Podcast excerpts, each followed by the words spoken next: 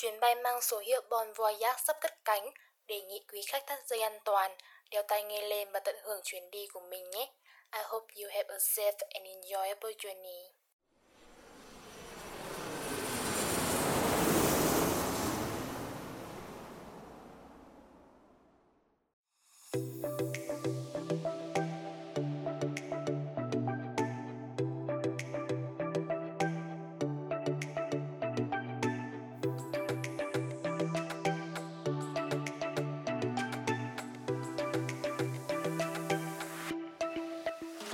Hello các bạn thân yêu của Bon Voyage Lại là mình Châu Anh đây. Hè này thì mình rất là vui khi được du hí thêm nhiều vùng đất mới Và học hỏi được rất nhiều điều hay ho từ những nơi mình đã đi qua. Nhưng dù sao thì mình vẫn là một người con của Hà Nội. Đi đâu thì mình vẫn luôn nhớ về Hà Nội và mong ngóng được tiếp tục kể cho các bạn nghe những câu chuyện về mảnh đất thân yêu này. Vậy nên là tạm biệt núi và biển.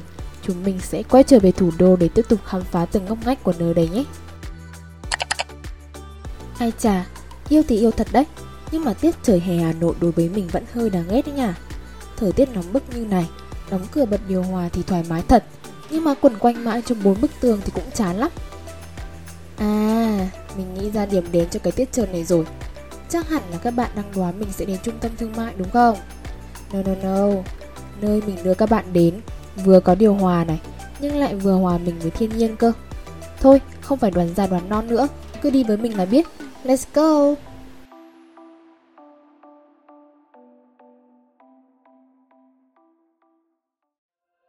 Ta-da!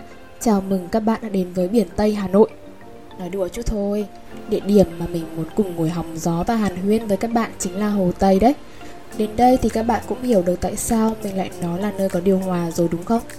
Hồ Tây vốn được mệnh danh là lá phổi xanh lớn nhất của thủ đô Và không chỉ mình Hồ Tây đâu các bạn ạ Tất cả những hồ nước đều góp phần làm giảm đi cái không khí ngột ngạt của chỗ thành thị này đấy.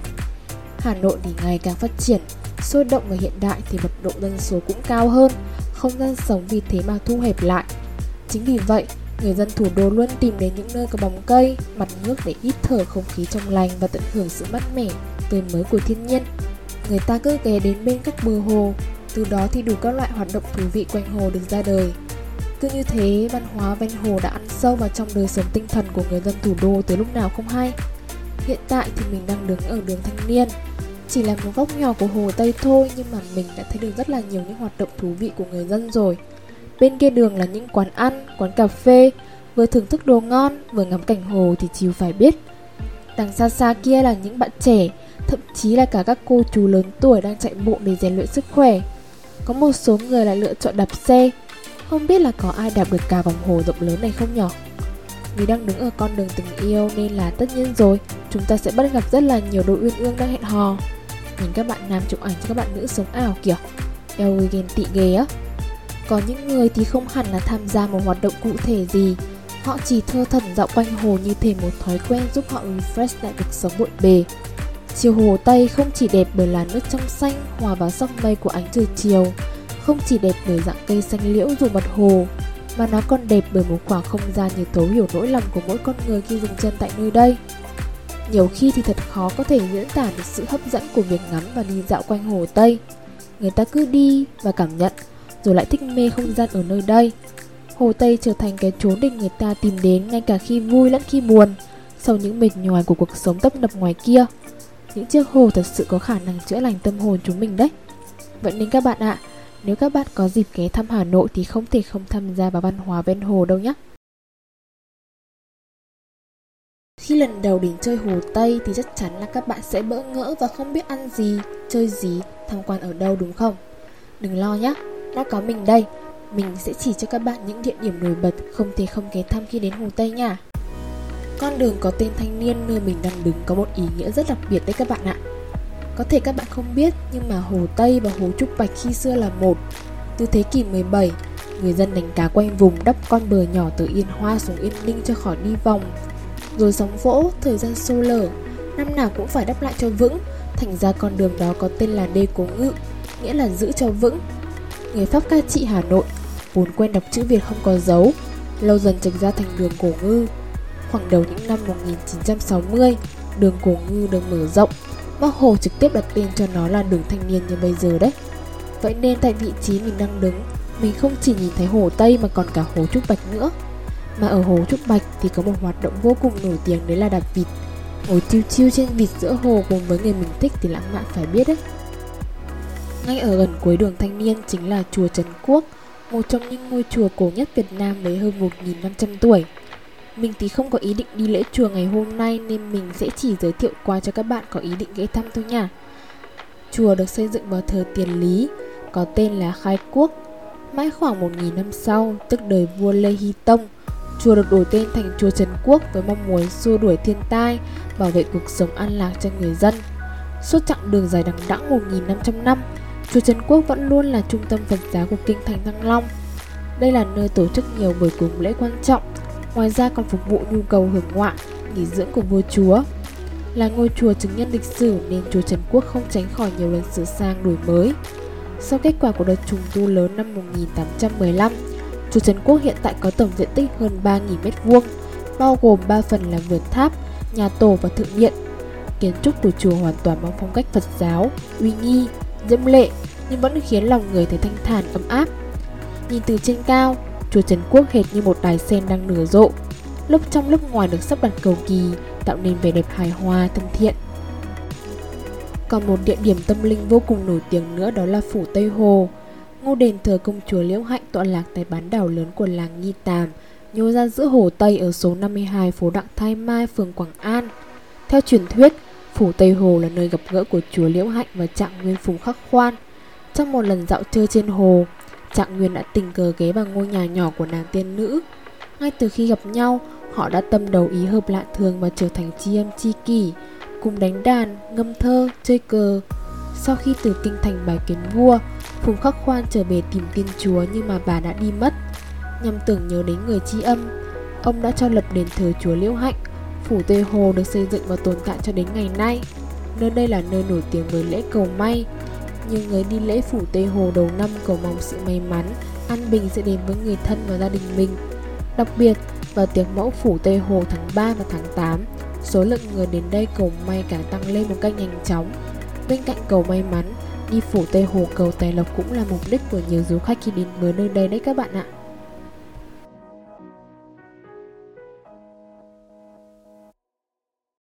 Nhắc đến Phủ Tây Hồ mà không nhắc tới bánh tôm thì quả là một thiếu sót.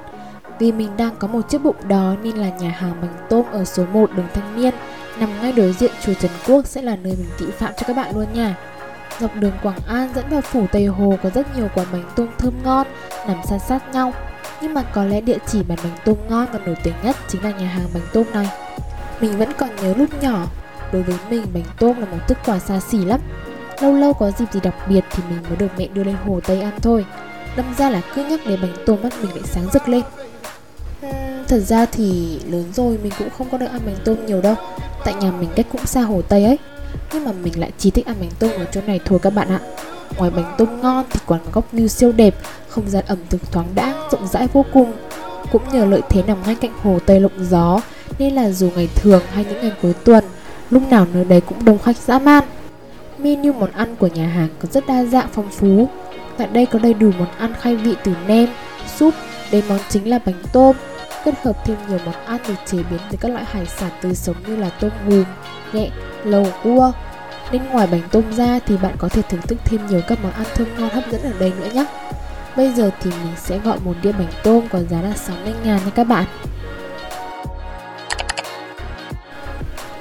Mới đó mà đồ ăn của mình đã ra rồi nè các bạn. Một đĩa bánh tôm đầy đủ đã bao gồm các loại rau gia vị tươi xanh ăn kèm, nước chấm và đậu phộng rồi nha.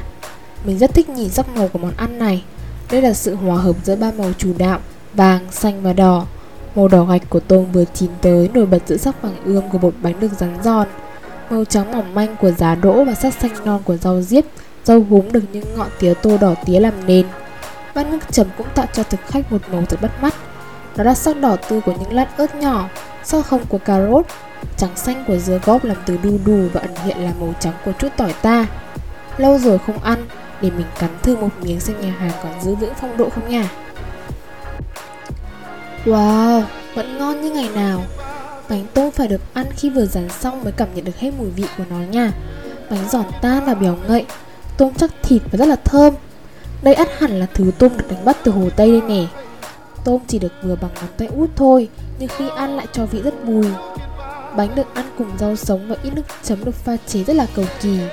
Nước mắm được pha loãng nhưng không mất vị.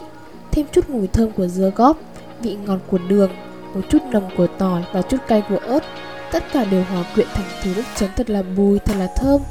Nó hòa cùng vị béo ngậy của bánh tôm Tạo nên một hương vị đặc trưng cho món ăn này. Vừa nhâm nhi bánh tôm này Vừa thưởng ngoạn cảnh sắc Hồ Tây thực sự là một trải nghiệm rất là tuyệt vời đấy các bạn ạ. Vì món bánh tôm này quá là bánh cuốn đi Nên là mình xin phép được đánh cháy hết rồi chúng ta tiếp tục hàn huyên nha.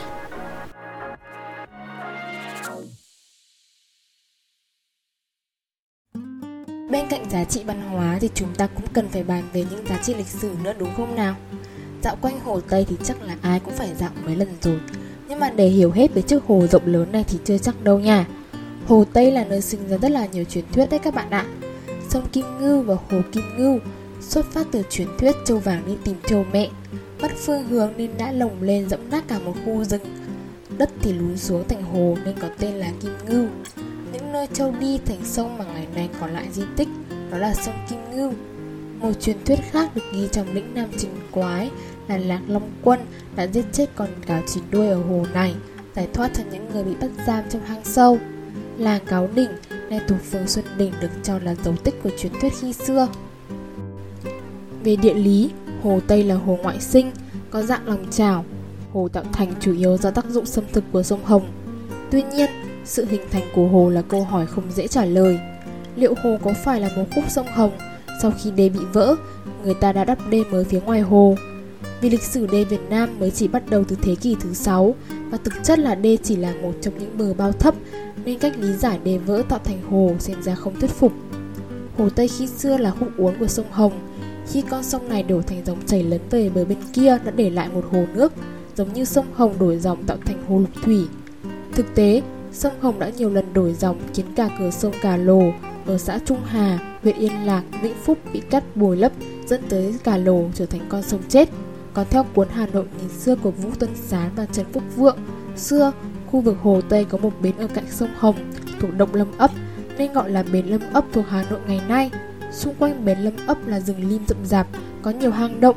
Đầu công nguyên, khi hai bà Trưng chống quân xâm lược nhà Đông Hán, xung quanh khu vực này là bãi lầy có cửa thông với sông Hồng.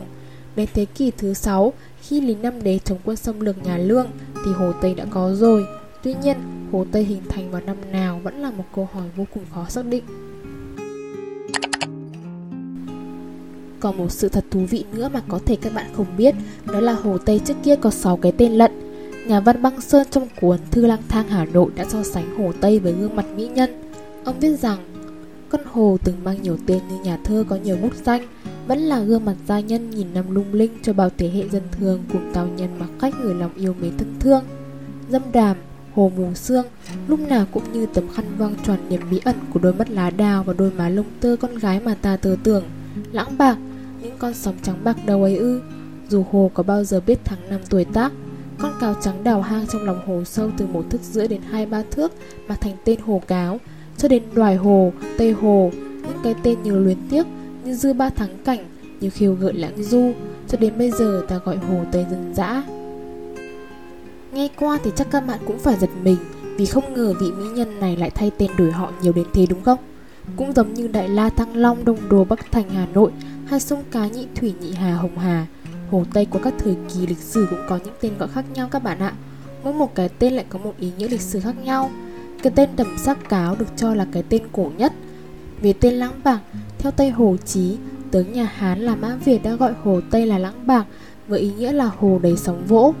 Còn trong sách hồn sử Việt, vua Lý Công Uẩn thấy hồ Kim Ngưu đẹp nên thường xuyên đi thuyền rồng du ngoạn và không ít lần Sương mù đã bao phủ thuyền tạo ra cảnh tượng vô cùng huyền ảo Vì vậy hồ được đổi tên là Dâm Đàm Nghĩa là hồ mù sương Về cái tên Tây Hồ Sách Đại Việt Sử Ký Toàn Thư chép vào năm 1573 Vua Lê Thế Tông lên ngôi, Tên Húy là Duy Đàm Cương Húy cấm không được gọi hồ là Dâm Đàm, Mà đổi gọi là Tây Hồ Đến đời chúa Trịnh Tạc năm 1657 Vì kiêng chữ Tây nên là Tây Hồ bị đổi thành Đoài Hồ, Đoài còn có nghĩa là phía Tây Các bạn thấy đấy, Hồ Tây đã trải qua hàng ngàn năm lịch sử với nhiều tên gọi khác nhau. Mỗi tên ngọn lại hình thành nhiều truyền thuyết khác nhau được dân gian truyền lại. Điều đó đã tạo nên sự phong phú và đa dạng cho kho tàng sự tích, truyền thuyết của Thăng Long Hà Nội nói chung và của Việt Nam nói riêng. Bây giờ, Hồ Tây là nơi du ngoạn, nghỉ ngơi của toàn dân. Mọi người rất thích tới đây chiêm ngưỡng cảnh đẹp thiên nhiên và ngẫm nghĩ, cảm nhận từng sóng gợn mặt hồ, đến những tiếng chuông vang vẳng từ một ngôi chùa nào đó hay ngắm nhìn màu trời sắc nước. Những cảnh thiên nhiên tĩnh lặng của Hồ Tây đã đi vào lòng người Hà Nội, làm phong phú tâm hồn của bao thế hệ đã từng sống ở đất Thăng Long này. Ui, mới hàn huyên có chút mà trời đã ngả màu hoàng hôn rồi kìa. Vẻ đẹp bầu trời hoàng hôn ở Hồ Tây mà chỉ diễn tả bằng lời thì khó có thể lột tả hết được các bạn ạ. Ghé thăm Hà Nội, các bạn nhất định không được bỏ qua cảnh sắc tuyệt trần này đâu nha. Có lẽ mình phải kết thúc số podcast tại đây để làm vài con ảnh nghệ nghệ up story mới được. Các bạn nhớ đón xem số podcast tiếp theo để cùng mình khám phá thêm nhiều địa điểm thú vị đó nha. Còn bây giờ thì xin chào và hẹn gặp lại.